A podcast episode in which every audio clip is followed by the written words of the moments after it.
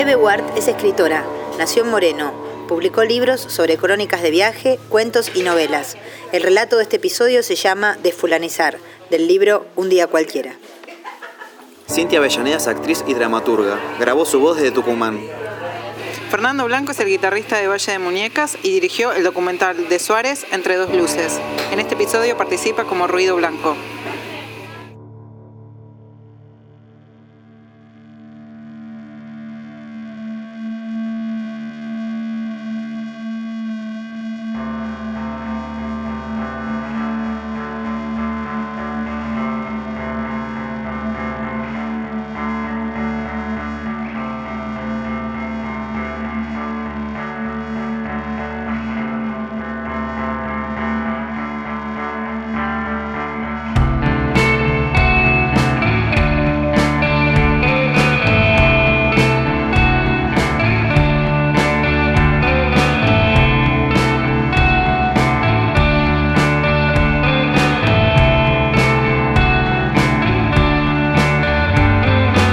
Yo empecé ese año la facultad de filosofía, pero todavía vivía en Moreno, y cada vez más con el pensamiento en Buenos Aires, la facultad y lo que leía.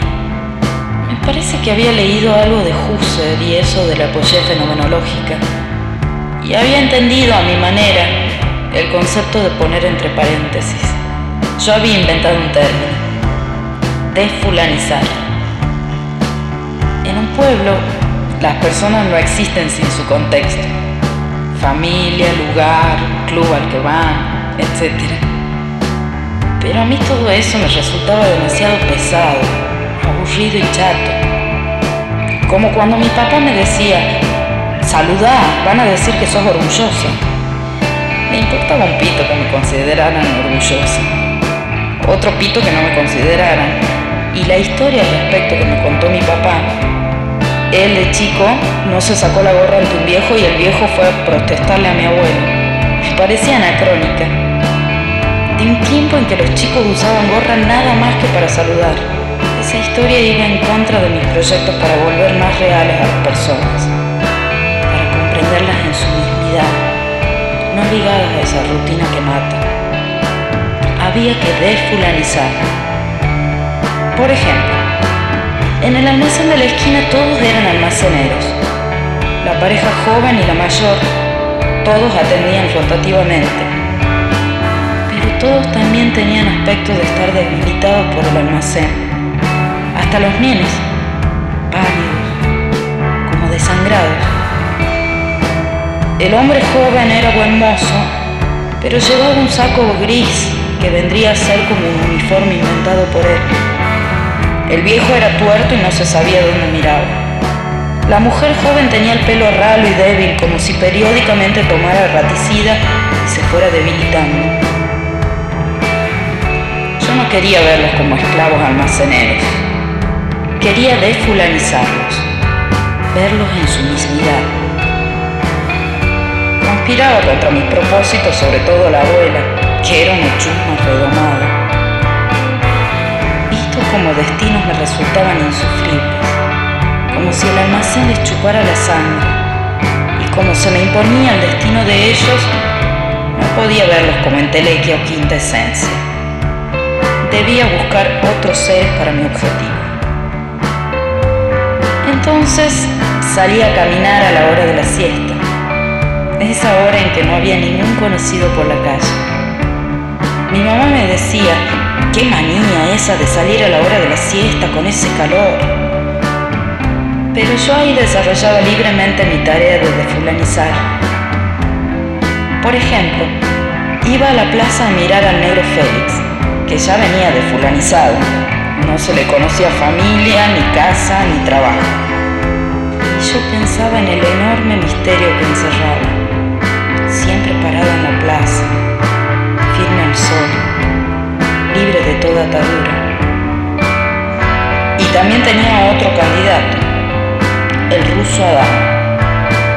Las tías de mis primos tenían una quinta, y en ella punteaba la tierra el ruso Adán. Pero punteaba arrodillado, como si estuviese atornillado allí. Ningún ruido ni presencia lo distraía de su menester. mandato divino le ordenaba puntear de rodillas. El ruso Dan era un misterio mayor que el negro Félix. No se sabía si amaba la tierra o si la odiaba. Tenía unas cejas como amenazantes y una gran nariz.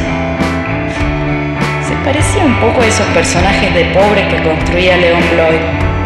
Todos místicos, todos bendecidos por el Señor, que tenían como una aura divina. Yo el año anterior había estado leyendo a León Bloy. Estaba cansando de su beta apocalíptica. Nunca me sentó el apocalipsis. Él, por ejemplo, atribuía el incendio de un bazar en París a la ira divina por los males del siglo. Pero me parece que la aura de Adán me venía de allí. Y además me quería elevar por sobre las versiones domésticas en relación con esos seres. De Adán decían en mi casa que estaba loco y que se calmaba punteando la tierra, y del negro Félix, que se pasaba la vida papando moscas. Qué estrechez de miras, qué visiones ramplonas.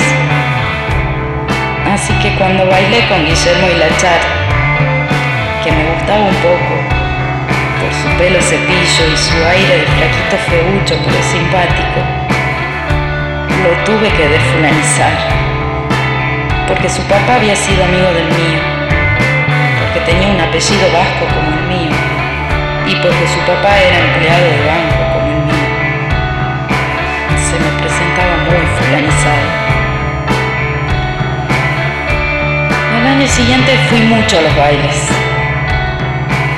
y ya no desfulanicé más.